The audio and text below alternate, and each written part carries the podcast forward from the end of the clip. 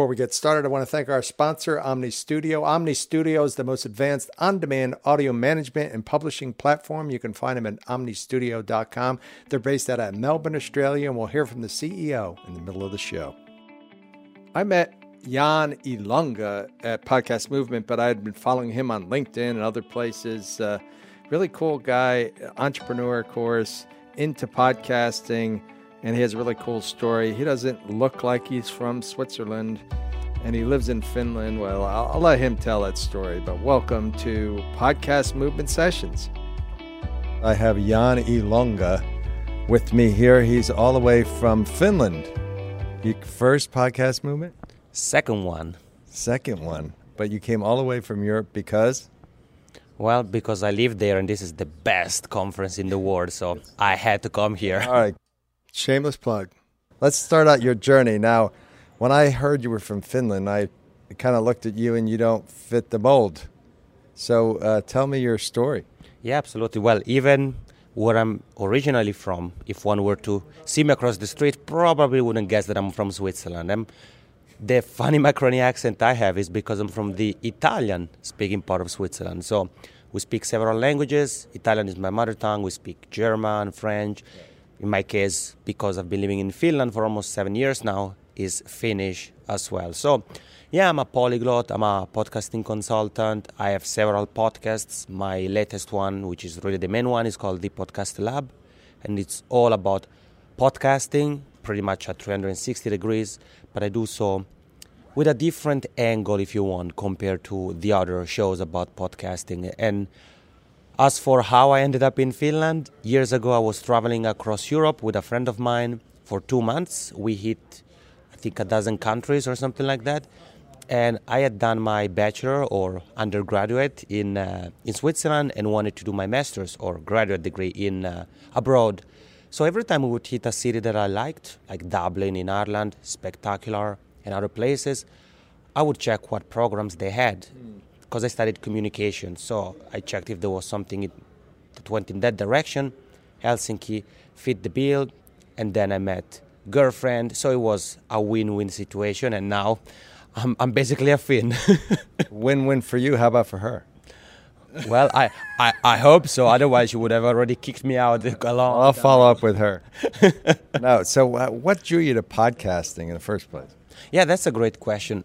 I'm a person, Bill. I could literally listen to music 24 7. I could uh, wear headphones from the moment I wake up, could fall asleep to music. And that's what. What's your favorite music? Ah, we could be here the whole day talking about music. Well, I listen to a lot of. Right now, what are you? What's on your playlist right now? Yeah, so I listen to indie rock. I listen to acid jazz. I listen to jazz music. Well, one of my favorite bands are Jamiroquai from from the UK. Lately, I've been listening to a lot of uh, Amy Winehouse. I've been listening to some Marcus Miller because I like to play some bass guitar as well. Yeah, I'm all over the place really when it comes to music. With the exception of hard rock, metal, and classical music, I listen almost to anything. Okay, so you were saying your music is mostly in your earbuds, but the podcasting part. Yeah, exactly. So there was one day where uh, I was studying for, for my exams at home and for probably for the first time in my life, I didn't feel like listening to music. I still wanted to listen to something, have something in the background, and I didn't know what to do. So I just did a random Google search, came across this thing because it was a random thing for me back then. I was like, oh, I wonder what is this thing, and I started. What year is this? We're talking about 2013 or 12. Yeah, and I think end of 12 maybe, or something like that. So I listened to this this podcast and it was an interview. I was like, oh, this is really interesting.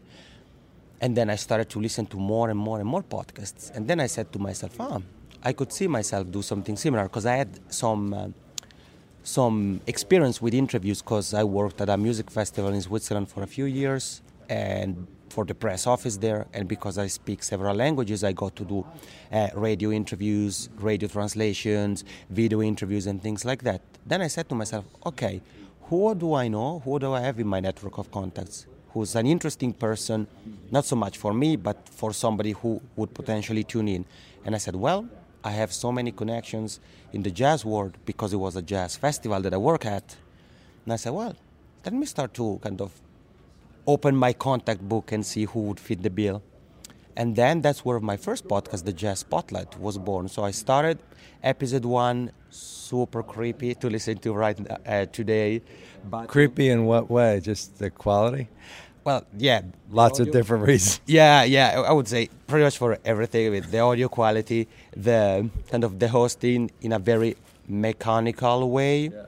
The intonation was pretty much monotone. There was, I wasn't really using my voice as an audio content creator should, also in terms of the intonation, the rhythm. So yeah, you but you know you gotta start from somewhere, I guess. Hello everyone, this is Jan Ilunga from the jazzspotlight.com. And that is exactly what Jan was talking about. Now back to the interview. Were you building your entrepreneurial business at that time? Yeah, no, back then I was working as, as a journalist for an English language newspaper there. And basically, the transition I made was that as I was podcasting, I would follow more and more of these entrepreneurs and digital marketers, and I realized that I really would have liked to have conversations with them, but I couldn't really invite, let's say, somebody like Pat Flynn, for example, on a music business podcast like the Jazz Spotlight. so I asked myself, how can I, how can I kind of change things around? And that's where my second podcast, The 360 Entrepreneur, was born. And I really leveraged that show as a relationship building asset. So I would use it to, to connect with the people I looked up to. And as I was doing that, I started to do more and more uh, solo work. So freelancing, I've developed websites. I started helping people I knew with uh, digital marketing, social media marketing, more and more. And as I was doing that, and as I was a podcaster, I realized that people started to ask me podcasting related questions over and over again from which microphone I used to how I managed a regular guy like me to interview, for example, Grammy Award winning artists or New York Times bestselling authors. And how do you, how do I, if I were to record a podcast, how do I share it with the world? And I would answer these questions by email, on Twitter, on LinkedIn, whatever. And at some point, I said to myself, mm, I keep getting these questions. I think I ought to take a step back for a second and assess the whole situation because there is there may be something here. There may be room for something, and that's where I decided to kind of change the focus of what I, of what I was doing. And at that time, I had already started my own company. So what I was doing as a freelancer, I started to really do it full time.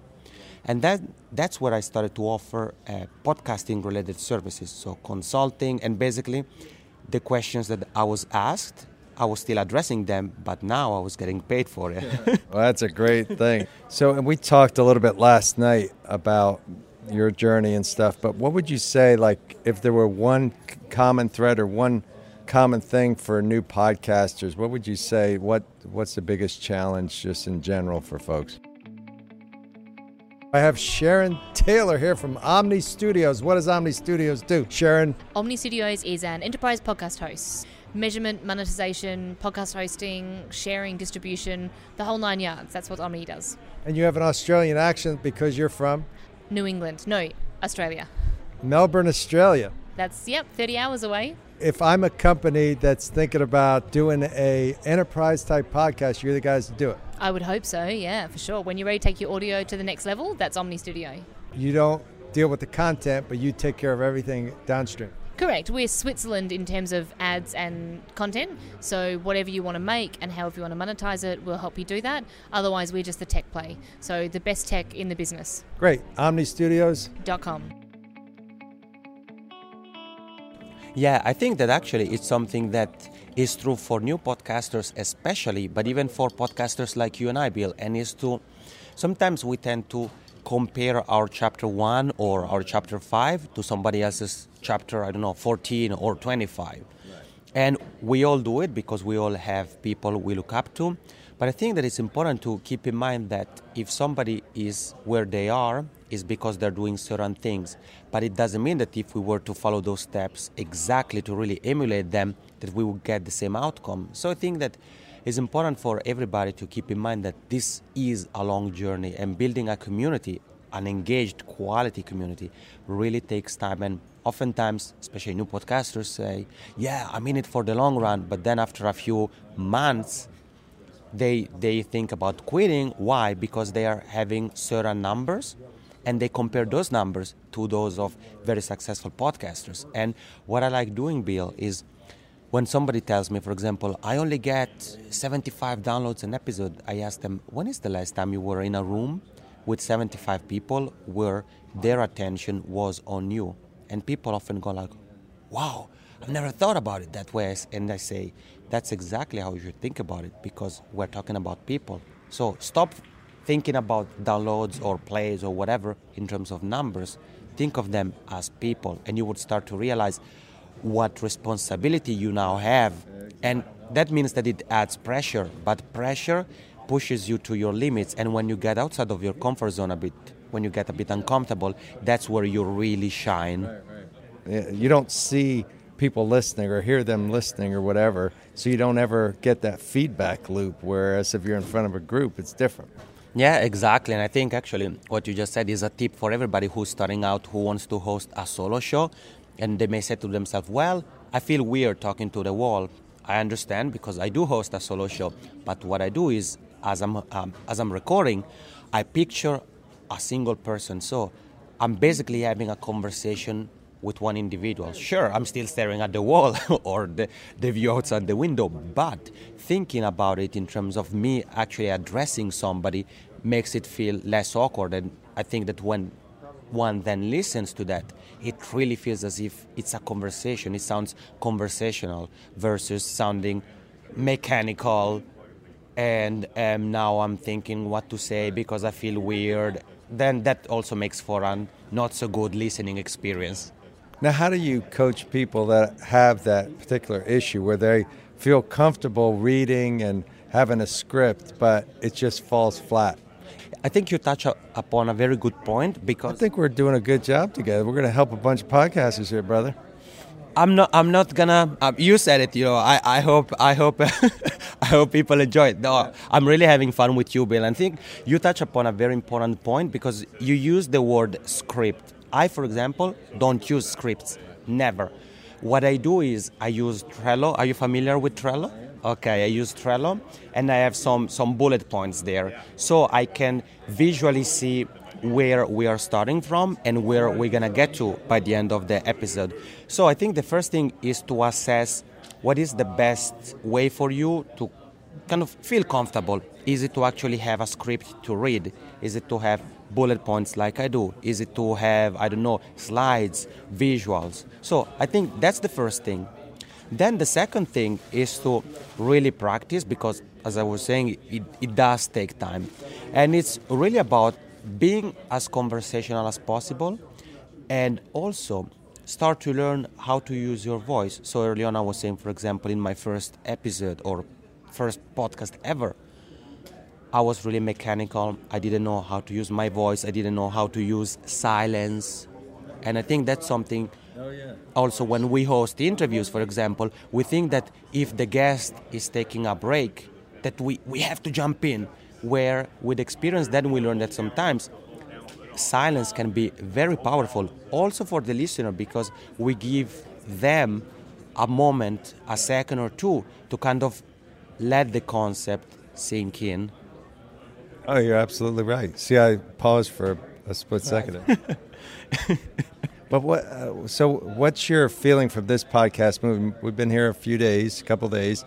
How did? How are you enjoying yourself, or what are you get taken from this one? As we were saying, it's my second one. I was in the Chicago edition two years ago.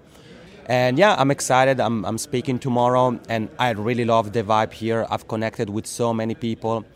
I've connected with with members of my community, listeners, clients, colleagues, but also with a lot of new people who I had no idea who they were, no idea what they were doing. And I would say to anybody who's thinking about attending podcast movement, they should definitely come here. There is plenty of value in the sessions, but I think the overall experience and the fact that there are so many people doing so many different things but also similar things because you can also learn by uh, by having conversations with somebody who's doing something completely different as well as with somebody who's doing something similar because it doesn't mean that because you and I decide to uh, host two shows about I don't know fishing for example that is going to be the same thing because you have your style I have my style you have your charming accent, I have my funny macaroni accent. No, absolutely great, and I've had I've had the best time. And one of the things that I love, and I'm so glad to be hosting these sessions, I get to meet people like you because you, even if you talk to somebody for five minutes, you don't really see why they do what they do, and and to me, just to be around you is inspirational. To be honest with you.